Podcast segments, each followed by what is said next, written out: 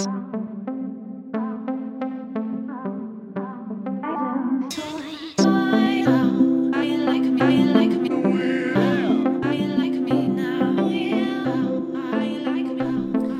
and welcome to the Reformation Podcast. I'm Gerhard Stübben. Um, it's just me today, um, Jake, and I thought it would be good to take um, another break from our Monarchs of England series and just give me a chance to talk about my own research on late medieval and early modern Reformation era Christianity. And so, if you're not aware, um, I'm a PhD student at Baylor University here in Waco, Texas, um, and I study the Reformation.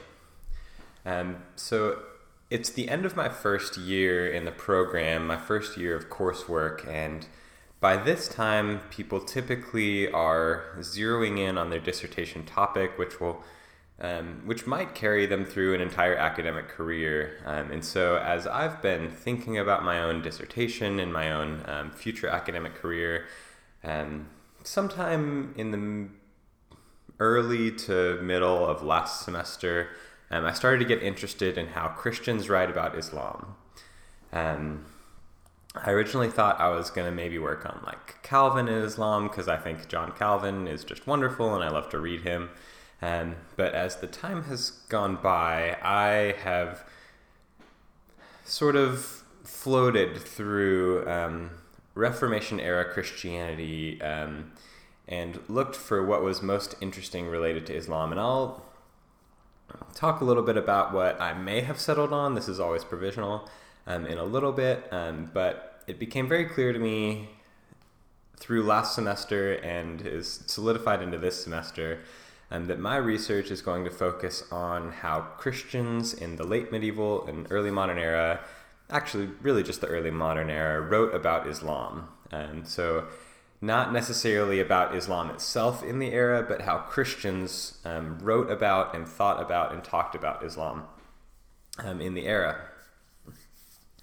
So, this um, is obviously an extremely important topic um, in our current context, in our world. So, uh, even right now, as I'm recording um, this episode, there's the issue with um, the US uh, politician Ilhan Omar and people um, not trusting her specifically because she's Muslim. Um, the president and other uh, Republicans mostly, but also some Democrats um, saying hateful and violent um, things about her, not trusting her because of her religion. Um, it, so there's this anti, there's this Islam is anti the West, whatever the West means, sentiment out there. I mean, this really animates at least half of our um, political world right now. Um, at least half of our populace in this country, and that's a huge and scary thing. Um, and then just personally, um, as like someone who is deeply formed by um, Christianity, who's a deeply religious person, and the relationship of Christianity to Islam is one that's uh, fascinating just from a religion angle, just from a um, just from a theological angle. It's um, Christianity and Islam have these strange connections that um, neither religion have to just about any other religion uh, throughout the world. It's almost like they're cousins with this um, with this secret language back and forth.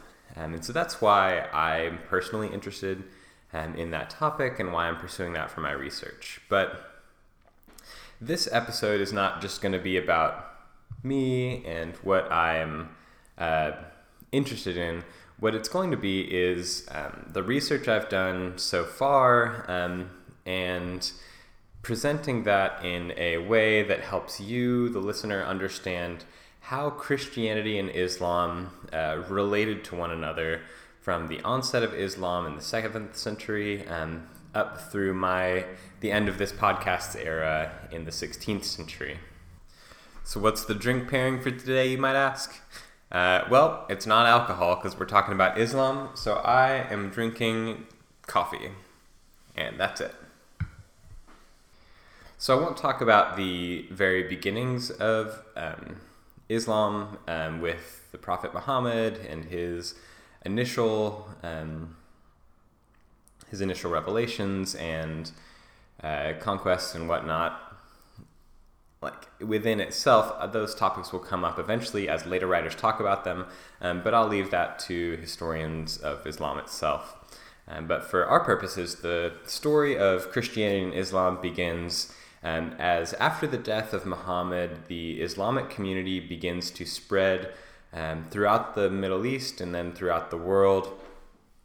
By not long after, they will have spread all the way across North Africa and into Spain. Um, they'll spread and start taking pieces of what used to be um, the Byzantine Empire, or was at the time the Byzantine Empire, that um, the Muslims uh, were uh, took that area area and essentially crushed the Byzantines um, later on through the Ottoman Turks.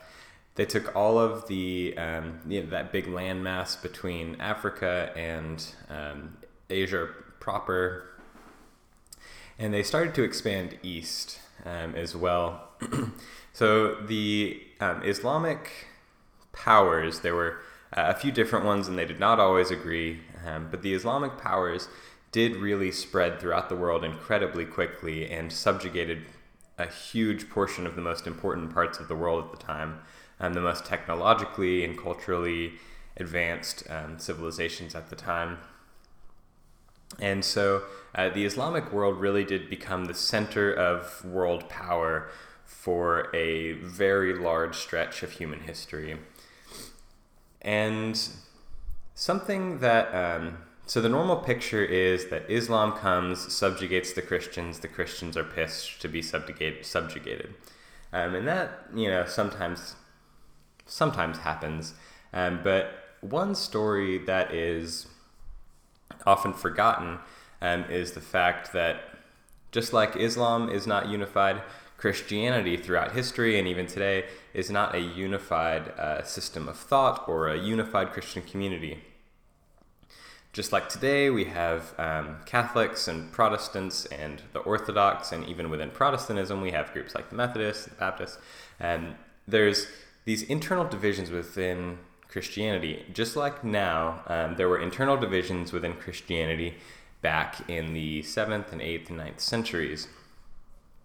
And uh, things were a lot harder on minority positions um, back then. So beginning with Augustine and um, his conflict with the Donatists, the, the church had a um, steadily growing policy of persecuting uh, heretics, people who didn't affirm the majority tenets of the faith, um, things like the Council of Nicaea, the Council of Chalcedon. Um, and uh, as history goes on and the church clarifies its theological positions more and more and more, um, there become more dissenting groups because every time the church clarifies its position, um, a group that used to be mainstream says that's not what we believe and we've always believed, um, and so we're out. And like I said, the church was relatively persecutorial um, back then, and so they didn't just essentially allow these um, minority positions to survive and do their own um, ecclesial and mission work, uh, they usually persecuted them. Uh, this changes in different times, in different places. It's sometimes present, sometimes not. The severity obviously differs from time and place.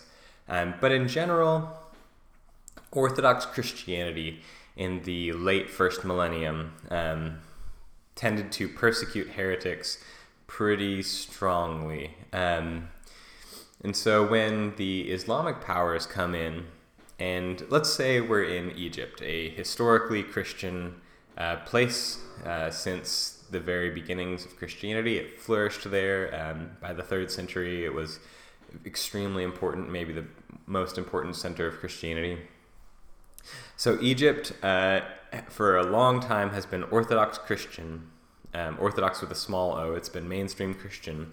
Um, and by the end of the first millennium, there's a number of these heretical groups for them to persecute, um, especially people who uh, reject the Council of Chalcedon. Um, so, as the Islamic powers um, start to sweep through the area and they take North Africa, where Egypt is, um, they uh, dethrone the Christian, um, the Christian rulers who were persecuting these heretical groups, and they put all Christians on a politically equal playing field. Um, and so they in essence, elevated the heretical group to a permissible religion um, and denigrated the um, mainstream Orthodox position down to one among many acceptable religious policies or religious positions.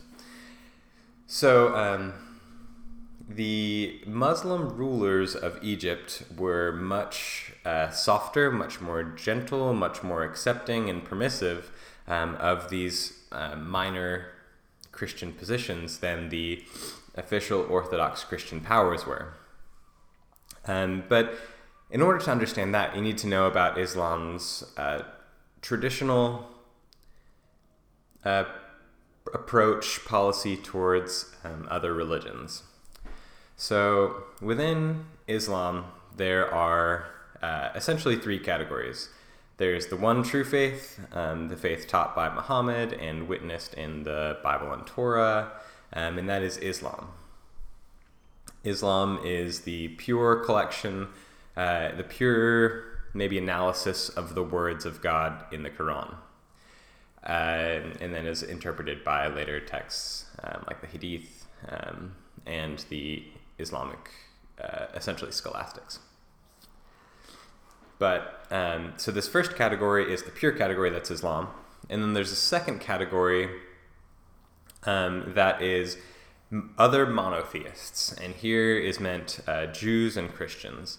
Uh, these are what's referred to as people of the book or ahl al-kitab, um, which is just to say that um, these communities have received a real revelation from God um, and have really responded to that God with obedience and worship.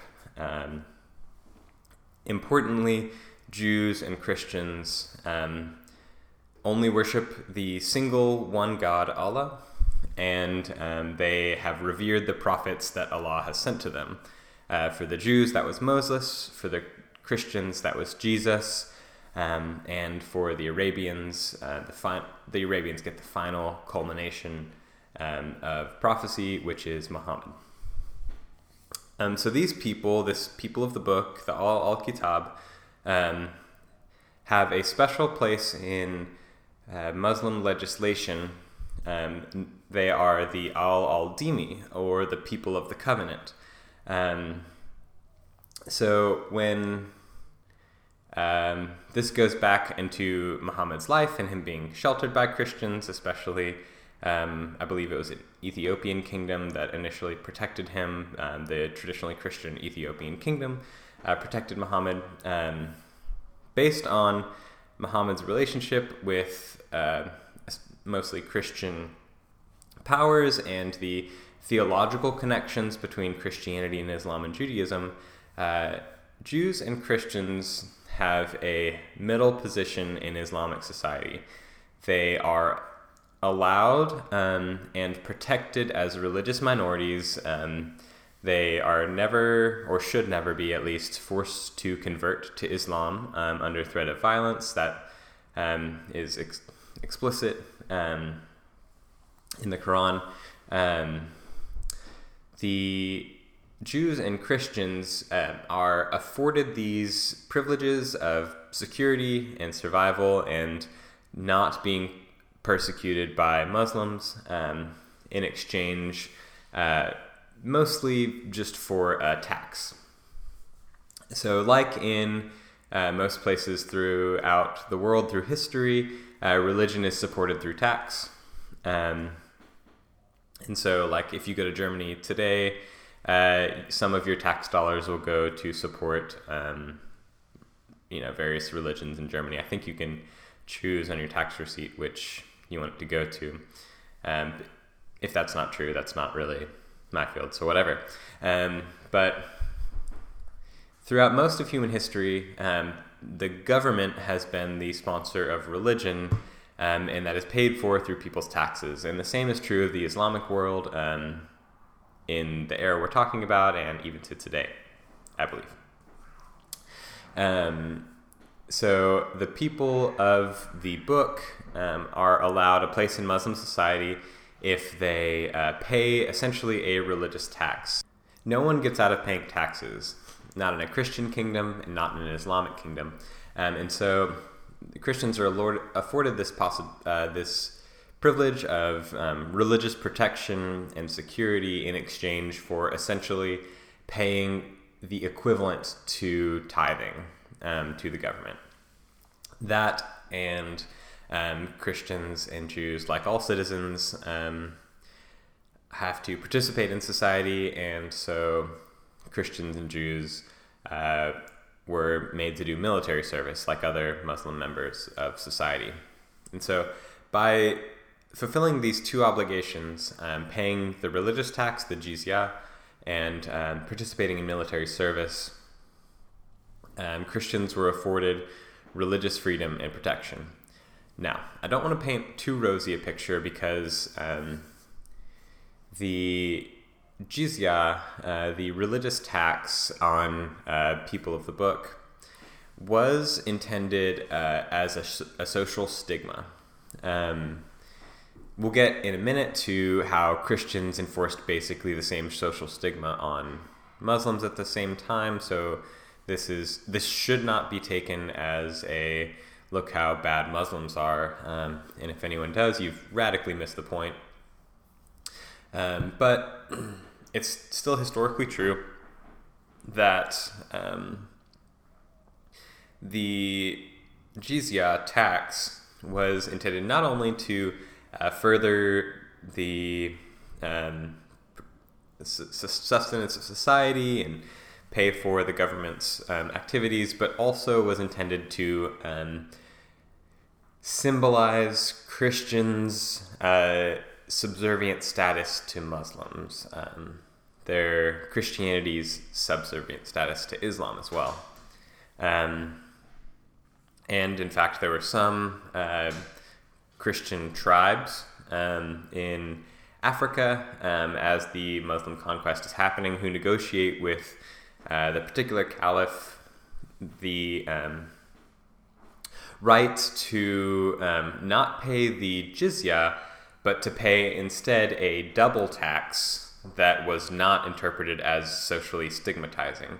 Um, that is, in order to get out of the humiliation and um, social stigma of paying the um, subjugation tax, um, the these uh, African Christian tribes chose to pay double what they were required to.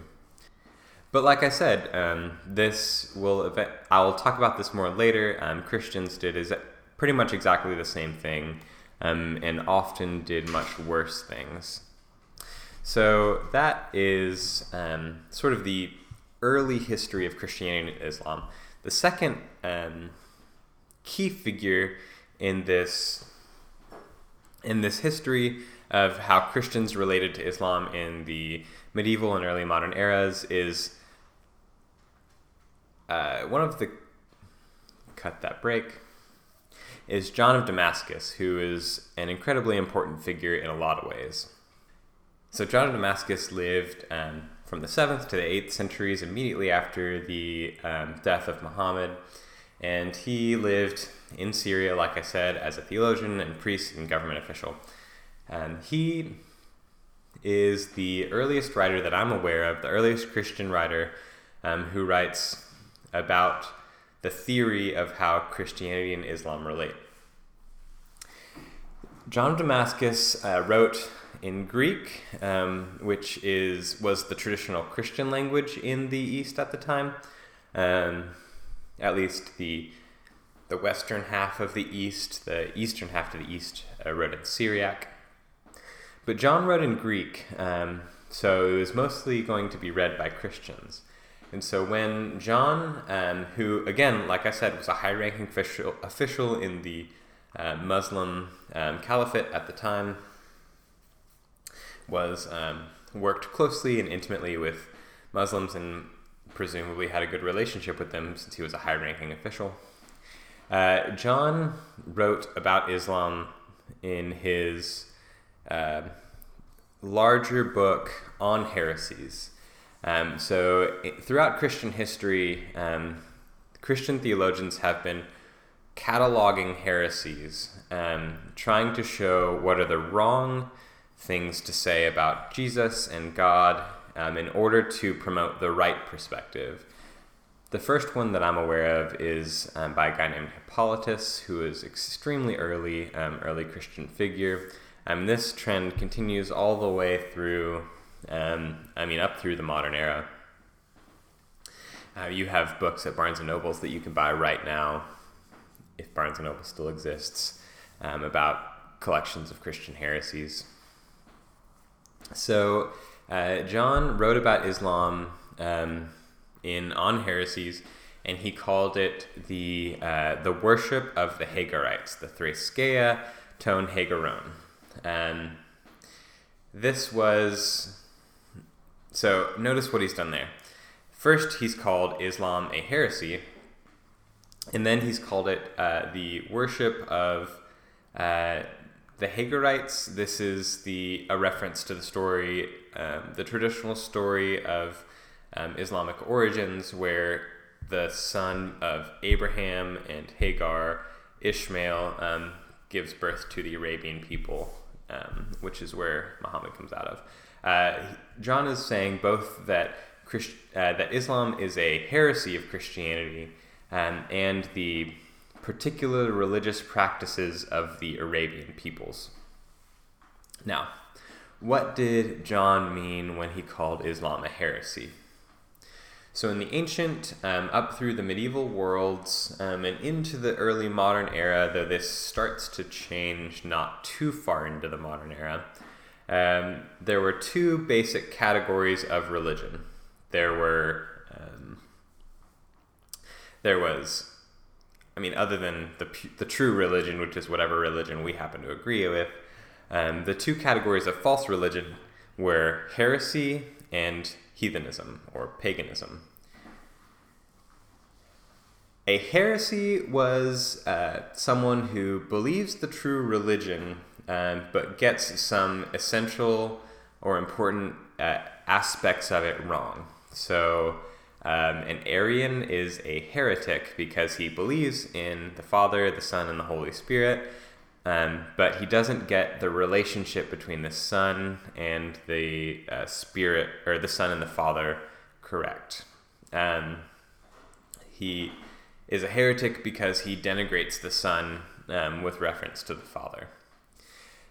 The other category is uh, paganism, and this is people who are just flat wrong. Um, so, this might most technically apply to uh, the worship of maybe the natural gods, the gods who are personifications of nature, um, like Zeus and Athena and Demeter um, in the West, or Isis and Osiris. Um, and the gods of the east, or um, the like the ancestor spirits um, of the Far East, or the um, sort of natural gods of rain and war in Africa.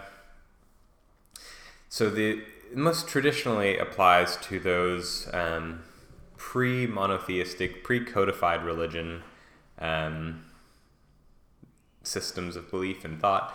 Um, but as it's used by um, theologians through the medieval and early modern eras, it can apply to anything which is not basically accurate, right? Like uh, a heresy is basically true, but with some important mistakes.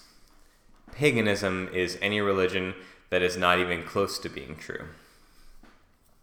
So when John of Damascus calls Islam a heresy rather than a paganism, uh, rather than heathenism, what he's saying is that Islam is mostly true, but it gets the wrong. Um, it has some wrong ideas, mostly about Jesus.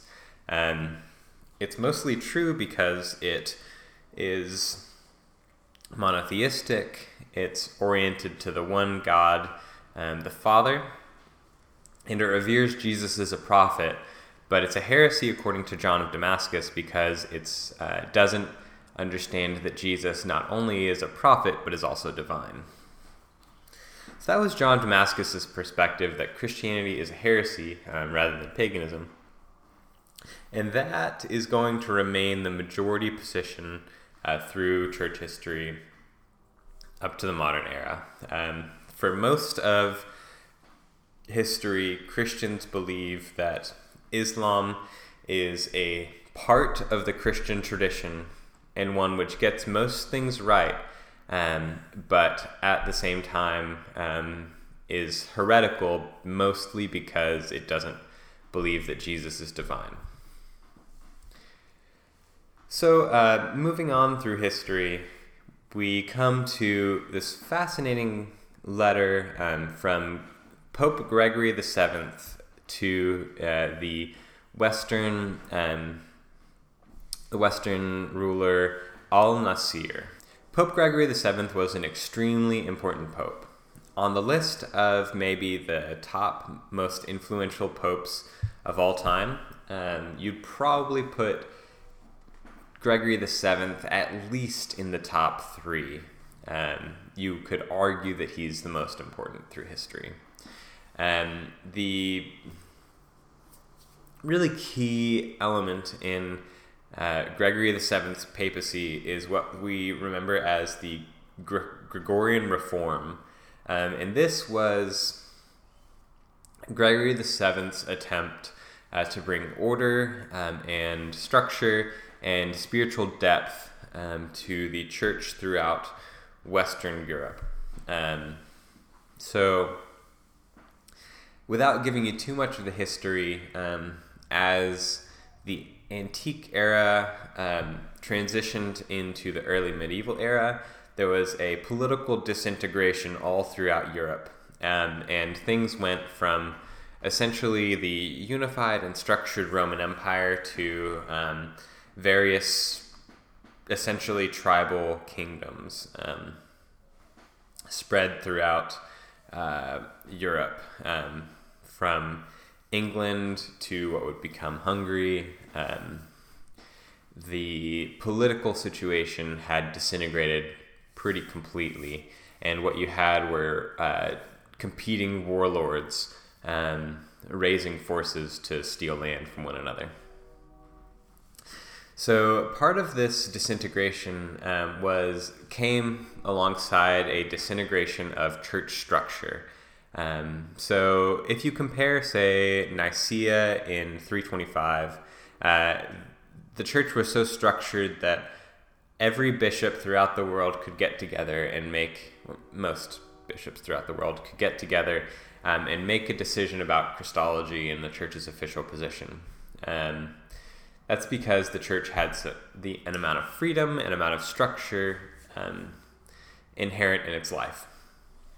Now, in the let's say 900s in uh, Western Europe, um, there was no such structure, and in fact, most churches were built by individual landlords um, for the peasants who worked their land um, in their families. And so mo- most uh, priests served at churches that were directly responsible to a layman, um, to a lay noble, um, and so weren't really responsible to the church in Rome or the um, church councils.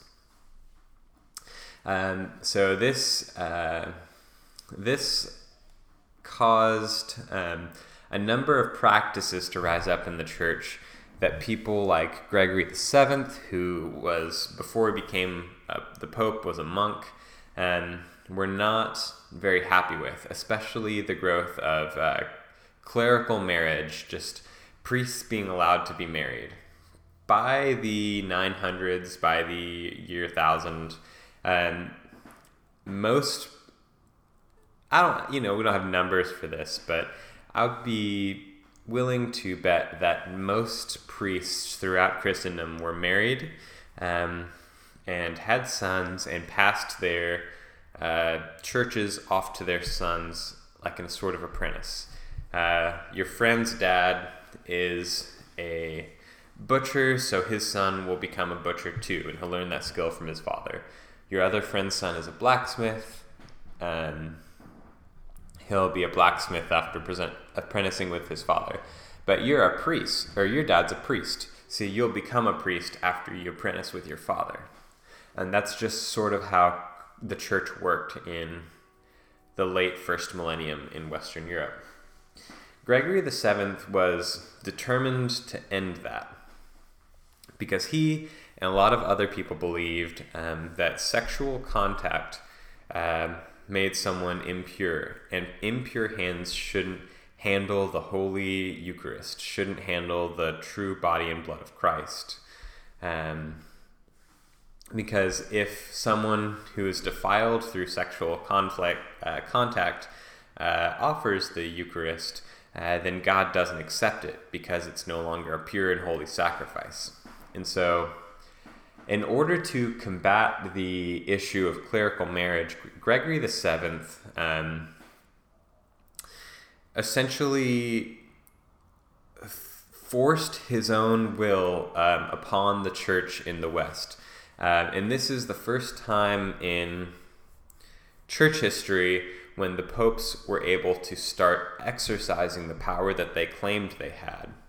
And popes had claimed to be the head of the church um, since at least the fourth century, but it's not until Gregory VII, um, who uh, was active right around the turn of the first millennium, that the church started to actually exercise this authority. And what um, Gregory did was he he he claims to strip um, justification for any married clergy to be serving as a priest. He claims um, to excommunicate any noble who didn't turn his, the authority of his church over to um, the Pope in Rome. He uh, put entire nations under interdict, which means uh, nationwide excommunication um, if they refused to um, submit to uh, Gregory's plan to take um, control of the churches backed from the civil authorities. Um, and like I said, the whole reason for this is that um, with the church being under the civil authorities, this was causing um, priests to get married and pass their churches on to their sons through inheritance. When the church was under the true spiritual authority that it should be under, Gregory assumed, um, then the um, then the priests would be obedient to the church's demand uh, that they be that they be celibate, um, since they no longer had noble protectors allowing them to um, have kids and whatnot. So this turned Gregory into one of the most important figures in church history because he took that power in order to deal with perceived crisis, um, but the popes never gave that power back. And so Gregory is the turning point um, towards papal infallibility. Um, in about 300 years, we'll get a document that really affirms papal infallibility, and of course, it's not until the 19th century that it's made an official dogma of the Catholic Church. Um, but by Gregory VII's time, it was pretty well understood um, that the Pope uh, considered himself as an infallible, um, uncontradictable authority in Christianity. It's important for you to know just how influential Gregory VII was in traditional church history to put this next um, bit about his life into perspective. Gregory VII wasn't only a uh, important political or important theological leader, um, but also had a number of important um, diplomatic connections throughout the world. And part of his diplomatic work is um, was relations with Muslim uh, kingdoms. For me, the most interesting thing about Gregory VII is um, not necessarily what he did in Western Europe, which is interesting and extremely important historically, um, but the way he wrote to a Muslim ruler named An Nasir.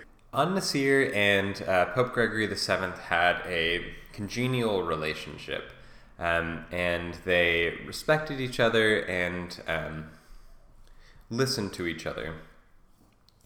An Nasir uh, made some great overtures to Gregory VII, including releasing some capt- captives and requesting that the Pope ordain a Christian bishop for his Christian subjects.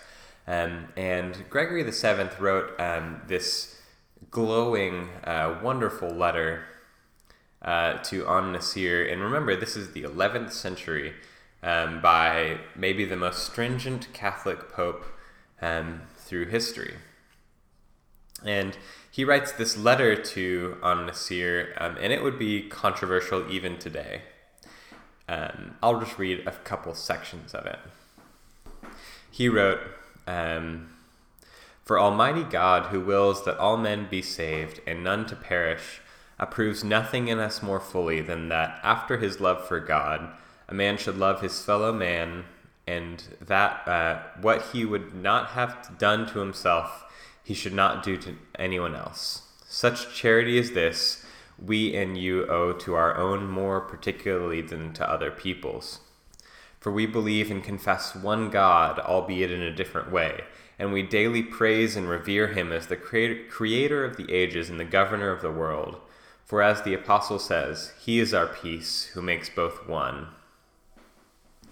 Uh, this is a fascinating thing that Gregory has done. So he, like John, thinks of Christians and Muslims as essentially of the same unit, uh, but he does so with more warmth and more vigor um, and more humanity than even John did he doesn't call them heretics. He doesn't call them wrong. He says, we worship the one God in diverse ways. And later on, um, he says something else that's pretty telling. He says, quote, For God knows that we love you sincerely to the honor of God, and that we desire your welfare and prosperity in the present life and in that to come.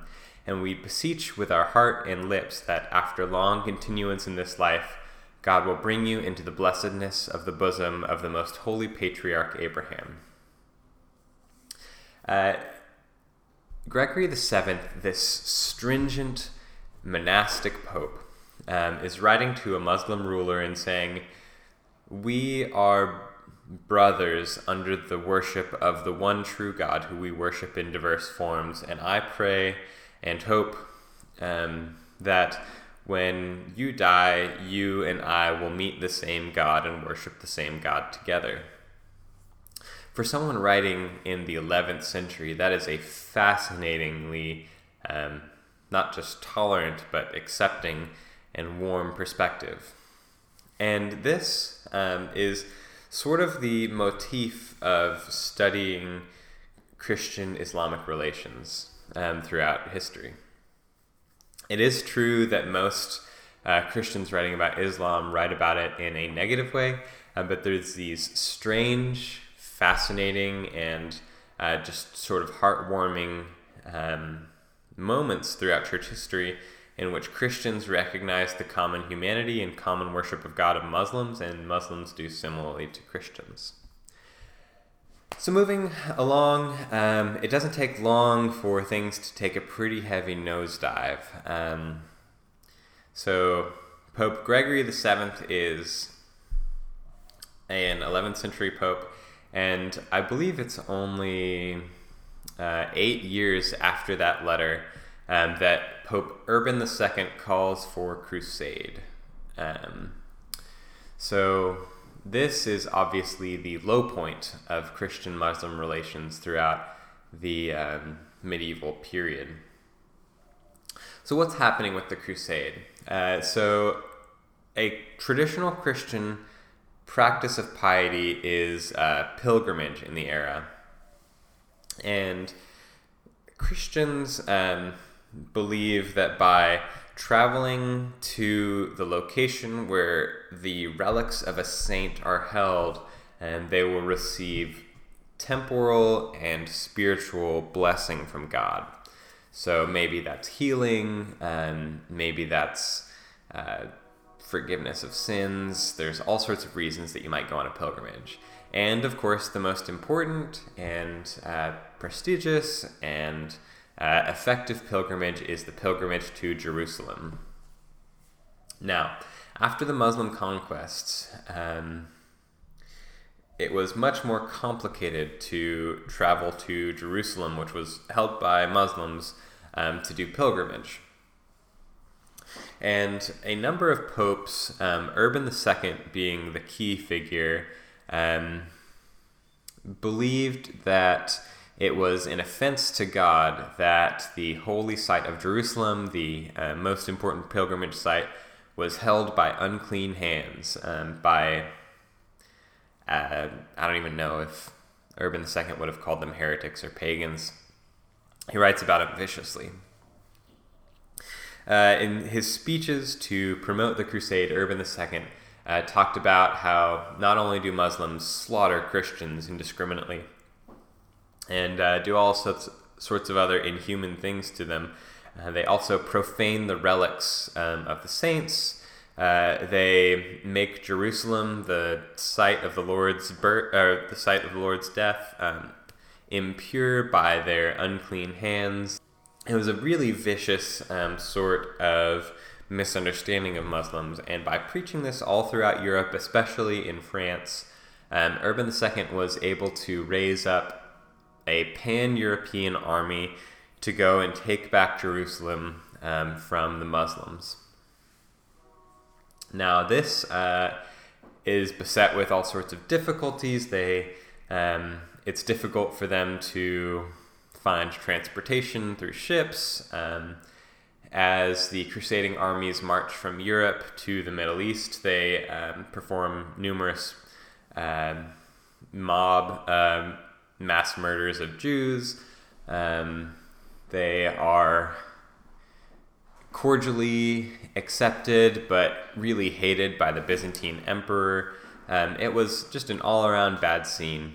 Um, but nevertheless, when the crusading armies make it all the way to Jerusalem, they do um, and they do end up um, taking Jerusalem back from the Muslim rulers and establishing essentially uh, the kingdom of Israel, um, which was a Western style um, kingdom uh, located in the Holy Land.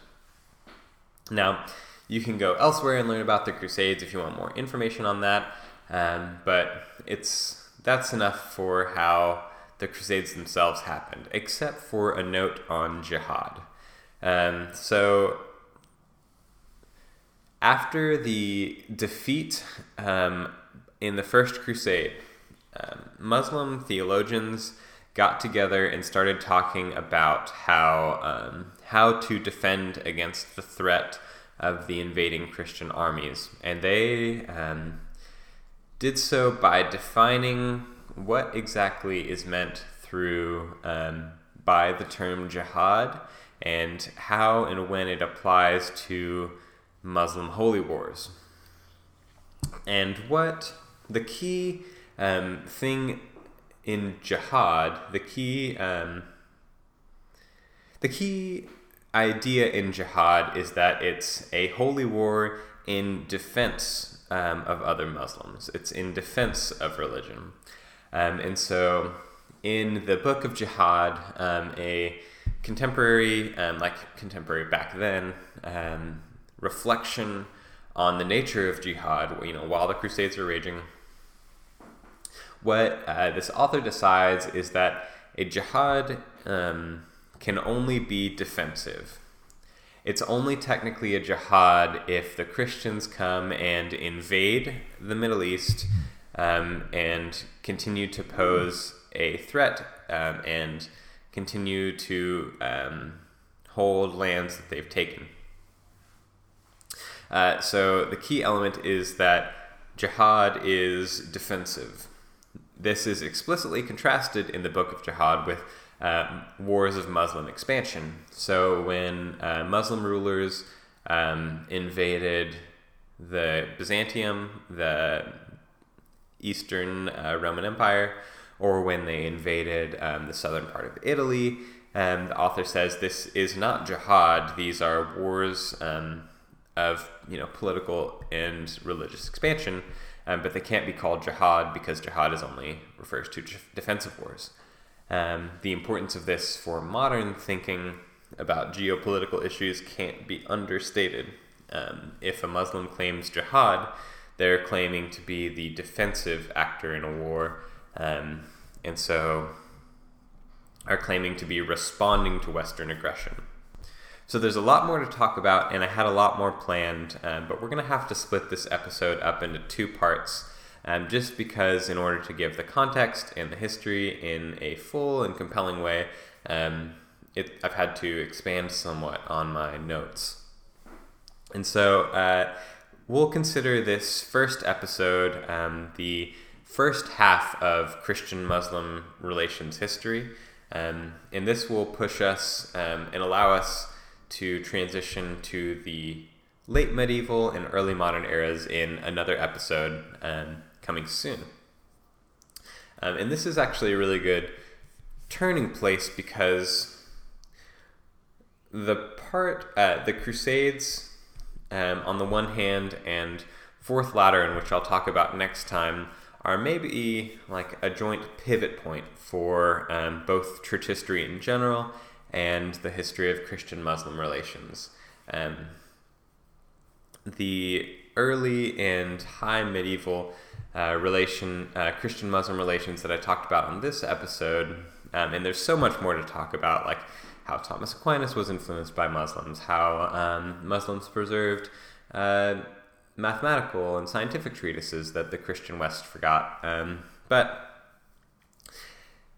this episode um, dealt with, hopefully in a brief survey form, that first half of the era. And the next episode, we'll talk about key issues in um, Christian Muslim relations going forward um, that push through even um, in their effects even reach to um, our own era. Um, and so be looking for that coming episode soon, and I will see you then.